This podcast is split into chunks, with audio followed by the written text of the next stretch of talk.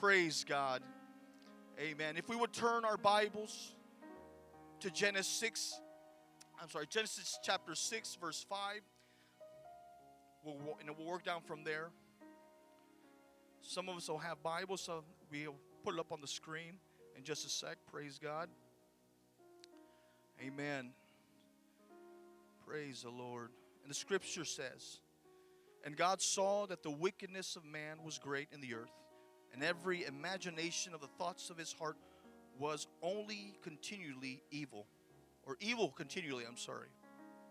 "And it repented the Lord that he had made man on the earth, and it grieved him at his heart. And the Lord said, I will destroy man from whom I have created, from the face of the earth, both man and beast, and the creeping of things, and the fowls of the air. For it repenteth me that I have made them. But Noah found grace in the eyes of the Lord." Praise the Lord. Thank you. Thank you for Noah. These are the generations of Noah. Noah was a just man and perfect in his generation. Noah walked with God, and Noah begot three sons, Shem, Ham, and Japheth.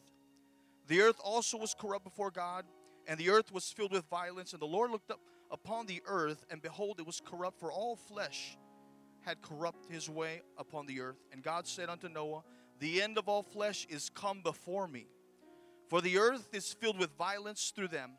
And behold, I will destroy them with the earth.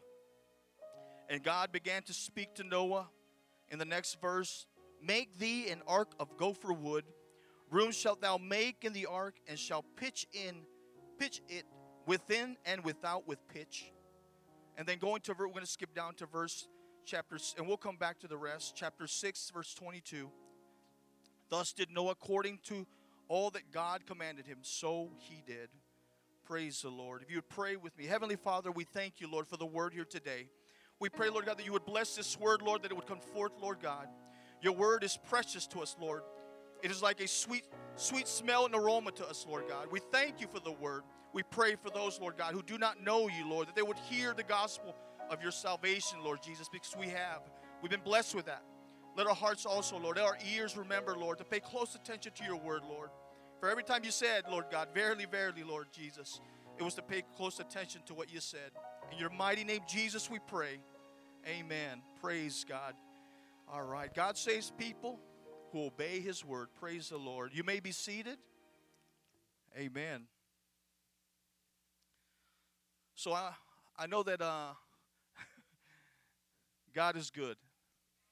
Praise God. Amen. He never stops. So the title of the message is Obedience That Saves.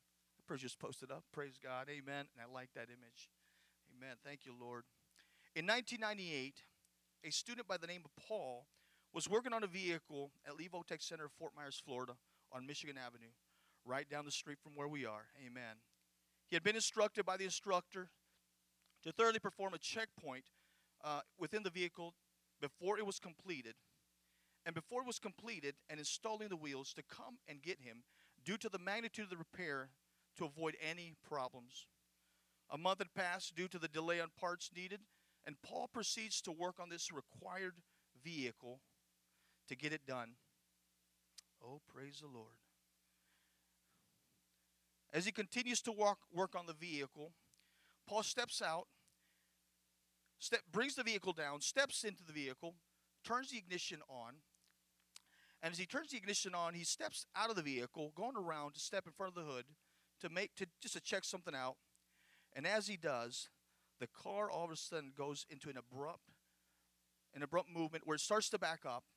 It moves out of the shop through the parking lot, where then it comes to a complete stop where it comes contact with a car. Paul quickly gets into the vehicle, shuts the engine off, and he safely pushed back into the shop and placed it on the lift with the wheels off as he had been instructed before. Now, Paul felt bad because of the action that took place, and even though the car that was parked was hit, it was donated by the school for teaching purposes, an unmanned moving vehicle was not. His regret came soon enough and little too late.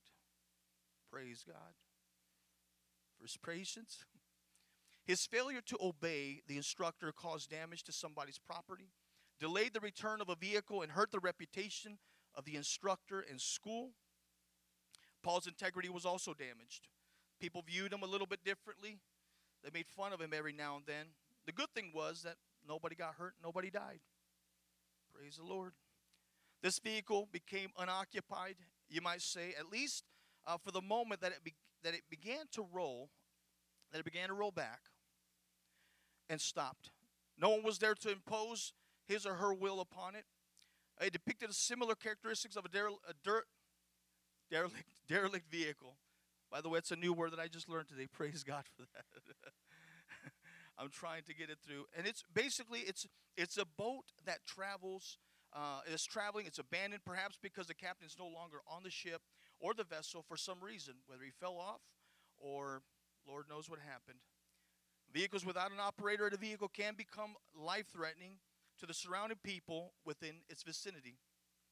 So the term derelict, if I didn't say that right, forgive me. I did it, praise God, amen. I got some scholars. It was subsequently used to depict a person, this word, particular word, a culture that lacked discipline and direction.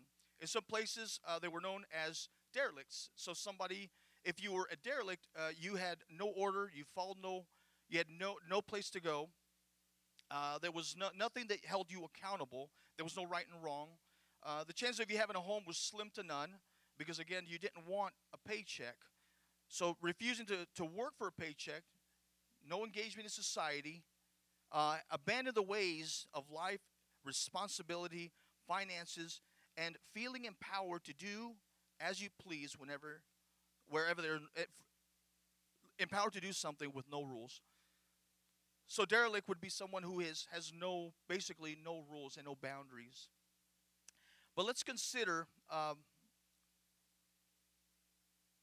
something here where in this particular case with Paul, the chances of having of engaging in someone being that way is a little bit on the offside, simply because we have learned to live a certain way. We have rules that we live by and we govern. And not necessarily something that we hold as hard rules, but something that is been put in our hearts as the Word of God. God's Word governs our hearts and leads us into righteousness. And if we follow His words and commandments, there'll be no failure.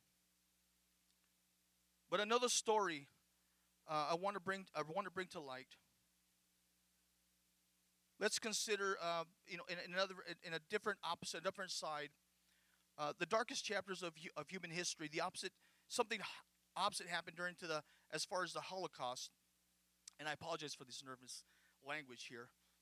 A few brave men and women executed daring plans to rescue some fellow humans, which means that when it came to do the right thing, they didn't abandon ship. World War II. Ravaged many nations and people groups in the middle of atrocities. And for anyone who knows this, Oskar Schindler, a German and a member of the Nazi Party, he proposed a plan to help these Jews escape Nazi Germany. Schindler's ability to connect of his society, gave him an advantage to help the Jewish people. His plan was thought out of sheer purpose of saving lives. Some of you may know it as Schindler's Plan. It is estimated that he saved about 1,200 people. But in doing so, it wasn't something that just was easy. It came with a price. Through his well-structured plan, he was able to obtain permission to relocate his factories from Germany to Poland, and then to occupy them with the Jewish people who did not really know how to run these factories or work in these factories, but he taught them. He lost money through bribery, through the teaching, the relocating of factories, the training, the help, and also, of course, soldiers to stop beating the Jewish people who worked for him. He allowed people to stay at the factory so that they would not be beaten or killed, saying they needed to be there. And he was arrested 3 times for stepping in and protecting the Jewish people, but never charged. We can identify by the document's past events that Schindler would be far from being considered a derelict. I say that right. Praise God. Amen. Give me some high fives on that one. Praise the Lord. The Jewish people made sure of that when they took his body and buried it in Israel. So in honor of that, because he did something so great, they moved it. And they paid for it. The people, they honored him.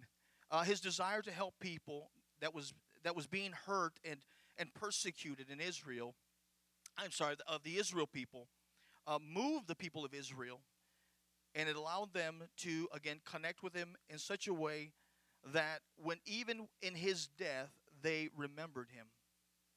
There's a place where he's buried in Israel, and the people of Israel go there. They go there to remember that something great happened to them because one individual stepped in. And they take these stones, and you can see the families. They're extended. It's a long line, and each one comes over, and as they walk by his grave, each one has a stone, and they place it on top of his grave. And the only thing that came to my mind when I saw that, it almost looked like an altar, but I don't believe that was their thought. I believe it was just honor that we're bringing to him and rejoicing for what he had did. So in a spiritual sense, following God's plan, his word leads us to eternal salvation. The faithful who chose their foundation wisely enjoy the peace, joy, and fulfillment that comes from being anchored to him who is Christ Jesus. But obeying God is not merely the safest choice for our personal benefit. It also brings us into alignment with him. To follow God and his word is to participate in the life of God, his desires, his purposes, the grandest and most fulfilling existence that we ever experience. Oskar Schindler died in 1974, penniless and almost unknown in 1974, which makes me wonder that they had to go looking for him and they couldn't find him.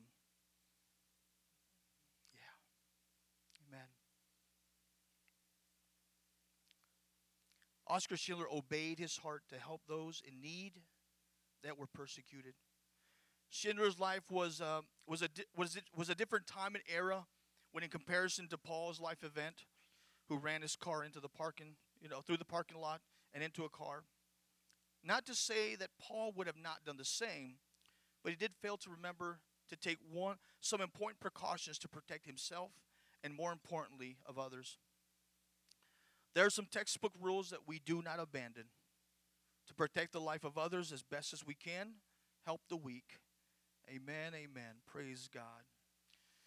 All right, so moving in to the lesson. So if you want to go into chapter 6, Genesis chapter 6, verse 5 through 7. And I'm gonna kind of talk about it a little bit. And it says here that God saw the wickedness of man, and was great in the earth, and every imagination and the thoughts of his heart were only continually evil. And we know that in this, and I'm going to kind of walk through it, the corruption of man, God brings attention to us about that. And obviously he's angry. He wants to destroy this. And then skipping down to verse 8 through 9, we see that Noah finds grace in the eyes of God. And he has declared Noah just and perfect in his generations.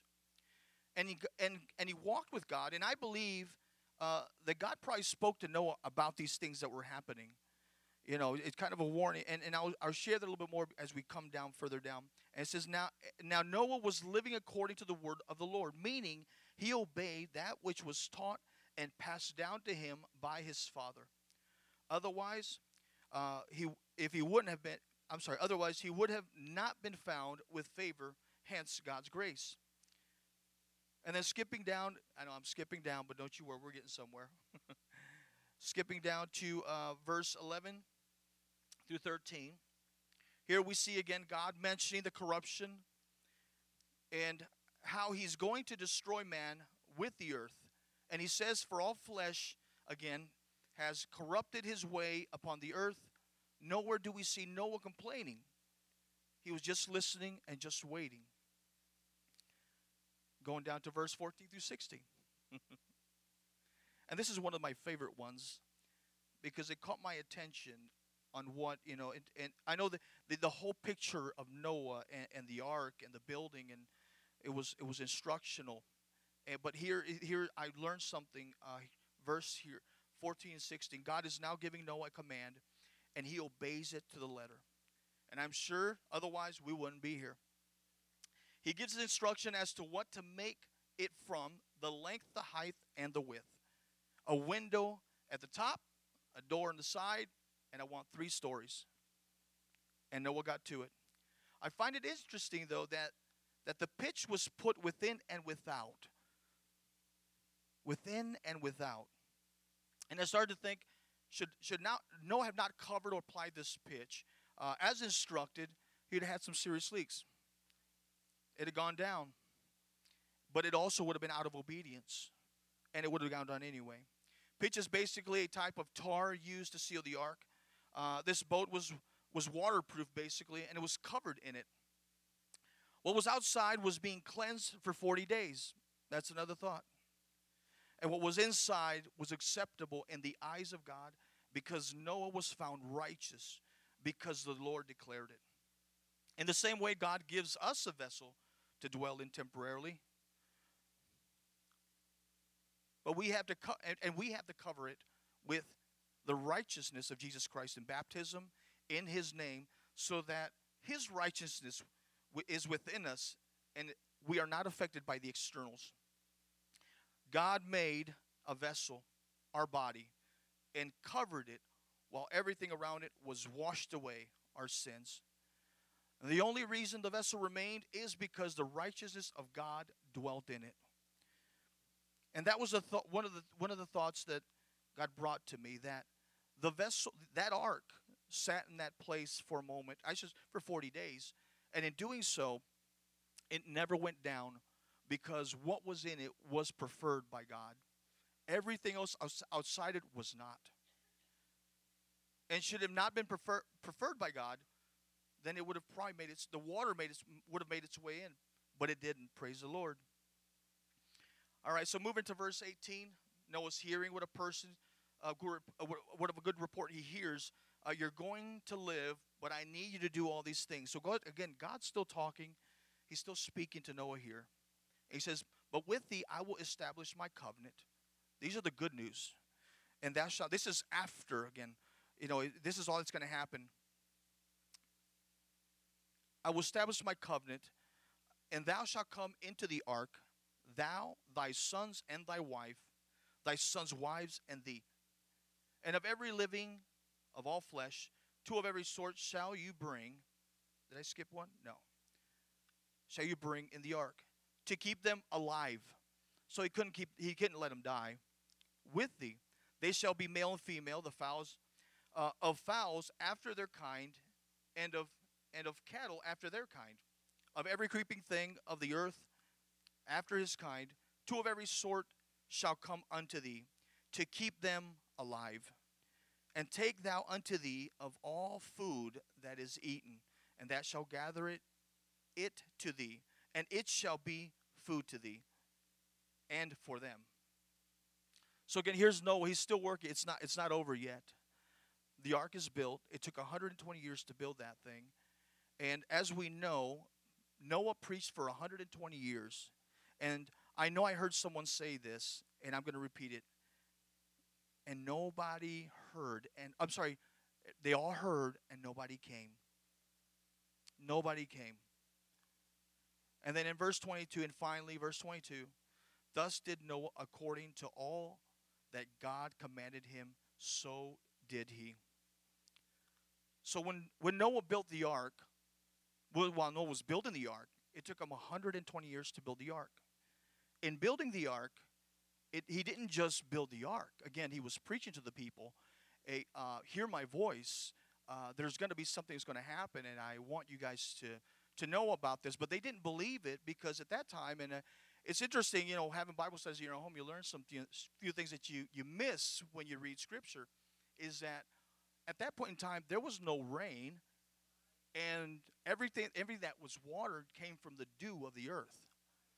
So they didn't believe it. They didn't take to it. Just like we have people today that don't take to the coming back of Jesus Christ. They don't believe it. They don't see it. And it doesn't mean that they're condemned. We know that they have the opportunity to still come to the Lord as we do, as we have. So in saying that, I'm going to take it to Genesis 18. I know we're not done yet, guys. Chapter 8, verse 50 through 20, we find that God has cleansed the earth and made it free from wickedness of man. God tells Noah to come out of the ark, and in verse 20 he reads this. And Noah built an altar unto the Lord and took, now again, God told him to come out. I should have said that. But he took every clean beast and of every clean fowl and offered burnt offerings on the altar. Okay. Now earlier I said that there was a fear trembling within Noah when all these things were happening. And I'm going to take you to Hebrews 11:7. By faith, Noah being warned of God, of things not seen as yet, and again, because the people hadn't seen it, moved with fear, prepared an ark to the saving of his house, by the which he condemned the world and became heir of the righteousness which is by faith. And this is Noah. Praise the Lord. And 2 Peter chapter 2, verse 4 through 5. For if God spared not the angels that sinned, but cast them down to hell and delivered them into chains of darkness to be reserved unto judgment, and spared not the old world, but saved Noah and the eighth person, a preacher of righteousness, bringing in the flood upon the world of the ungodly. Amen. So here we're clear that God is making judgment against the people that have turned away from the ways of the Lord. And coming back, Noah was a righteous man. He was seen as righteous because he stood out from all the others. Every day, God gives us the opportunity to stand out from all the others as well. I don't believe Noah completely enjoyed being in that ark with all those animals, but I'm pretty sure he was pretty happy and glad that he lived. I can't imagine that because of the entire world, the decision God made was to destroy because of the world, that he would destroy it in this sense. But the truth is that I don't have to imagine it because I know that it's true. In doing so, people will challenge the thought of the ark because they don't understand and cannot see yet the purpose on what God has done and prepared us for. If people would go to the Grand Canyon, they would see these examples of rock where rock is being eroded and exposing the layers of rock, showing that there was at one point a type of flood of some sort, which is, we know, that is the flood of Noah when God decided to flood the earth and destroy everything. And the question is that I ask, when will enough evidence be enough? Next time we look at the Grand Canyon, ask yourself, what else could create something so huge? God gave a warning for the flood. God gives us a warning here today. He gives us the ability to become righteous in his eyes, through the death, burial, and resurrection of Jesus Christ. This thing he did was not something that was just in vain. It was to bring us closer to him. It was to save us. It was to help us understand that blood is powerful. Another thing it allows us to is that it helped us avoid judgment to come, and it also gave us an escape plan. And that escape plan is in his word. The Bible says that Noah obeyed the Lord, and he was saved, and his entire family. They were all on the same page. Praise the Lord. Amen. All right, going on.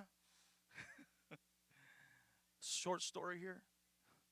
Amen. No, not different. It's different. It's a little bit of an analogy here. A little story here, and then I'll finish off just a little bit. 19-year-old girl And that girl had come from a dysfunctional home where she had been mistreated and unappreciated because of poverty, limited education, hardly any work experience. Her hope forever having a better life was non-existent. Then he came along.